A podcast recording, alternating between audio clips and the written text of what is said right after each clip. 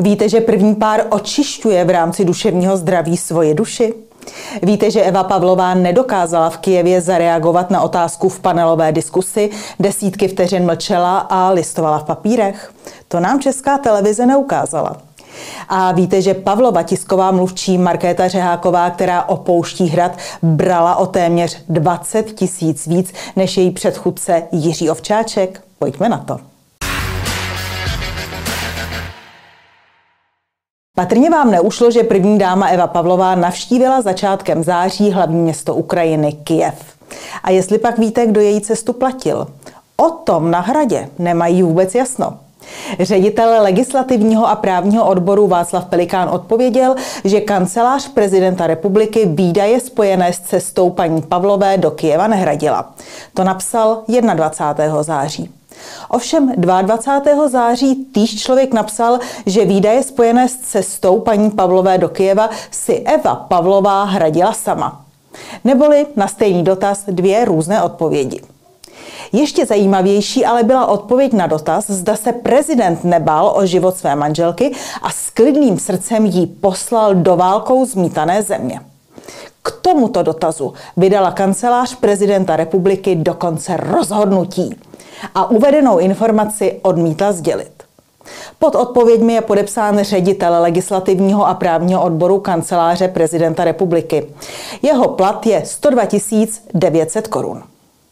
Aby bylo jasno, jsme zjistili, že se manželka prezidenta Pavla připravovala na summit do Kijeva velmi zodpovědně. Tématem summitu prvních dam a pánů totiž bylo duševní zdraví. Podívejte se, jak první dáma představila účastníkům samitu svůj pohled na danou problematiku. Myslím si, že je důležité, aby v dnešní době lidé pečovali o svoje zdraví, o svoji duševní pohodu, co se týká mé rodiny, snažíme dělat nějakou sportovní aktivitu, jezdíme na kole, máme čas na své vlastní, nebo snažíme se najít čas na své vlastní aktivity. Svým způsobem relaxujeme a očišťujeme svoji duši. Teď vám ukážeme, jak o cestě a pobytu první dámy v Kijevě informovala veřejnoprávní televize. A věřte, že je to velký rozdíl proti tomu, jak se Eva Pavlová s očištěnou duší v Kijevě skutečně projevila. Takže nejprve Česká televize. Manželka prezidenta se na své vůbec první samostatné cestě do zahraničí zúčastnila samitu prvních dam a pánů, který už po třetí pořádá Olena Zelenská. Probírali hlavně dopady války na duševní zdraví obyvatel napadené země i dalších států. V 6 hodin ráno místního času na nádraží v Kijevě přijíždí vlak z polského Přemýšlu. Od začátku války sem pravidelně vozí zahraniční delegace. Tentokrát na peron vychází česká první dáma Eva Pavlová. První samostatná návštěva Evy Pavlové v zahraničí a hned tady ve válkou zmítané Ukrajině. Krátce před příjezdem delegace se nad Kijevem objevily nepřátelské rakety. Na obzoru ještě zůstávají stopy po ruských střelách, které zneškodnila ukrajinská protivzdušná obrana. Ještě výraznější stopy válka zanechává na duších lidí. Právě tomuto tématu se věnoval dnešní summit prvních dam a pánů v Kijevě. Eva Pavlová po celou dobu zaujímala čestné místo po boku Oleny Zelenské. Co nám ovšem Česká televize neukázala, bylo vystoupení první dámy v panelové diskusi na téma válka a duševní zdraví. Diskusi moderovala šéf-redaktorka časopisu The Economist. Ta ocenila pomoc České republiky ukrajinským uprchlíkům a vyzvala Evu Pavlovou, aby promluvila o svých zkušenostech s mentální odolností Ukrajinců a o programech, které u nás pro ně máme. Nyní se pozorně podívejte, co následovalo. Can you tell us about your experience of the mental resilience of Ukrainians and the support programs you have?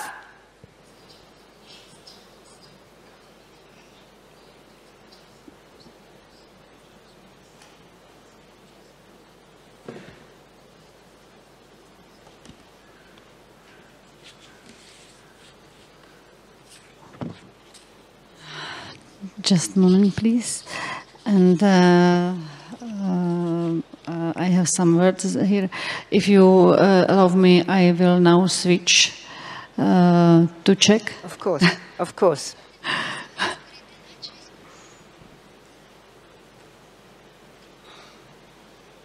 yeah, yeah.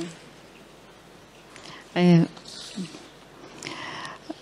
úzkosti, spojené, uh, úzkosti, které byly spojené s válkou, se samozřejmě dotýkaly i, i českých dětí. I, právě proto, že se setkávali s, se studenty, s ukrajinskými studenty. Právě proto, že byli jejich spolužáky.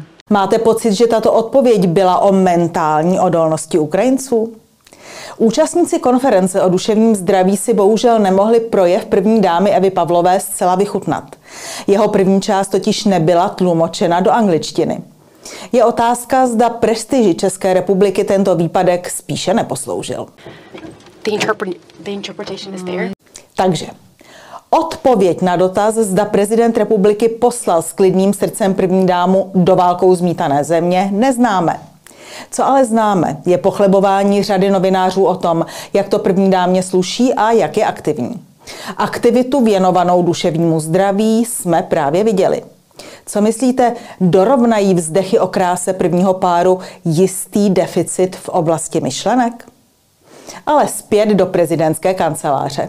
Jak už zaznělo, ředitel legislativního a právního odboru kanceláře prezidenta republiky pobírá téměř 103 tisíce korun. Stejné peníze bral i za prezidenta Miloše Zemana. U koho se ale hradní odměňování výrazně liší od zemanovské éry, to je hádejte. U ředitele tiskového odboru. Jiří Ovčáček tuto práci vykonával za 82 tisíc hrubého. Ovšem Markéta Řeháková, která za nejasných okolností snad odešla nebo snad musela hrad opustit, brala, víte kolik? Plných 100 tisíc.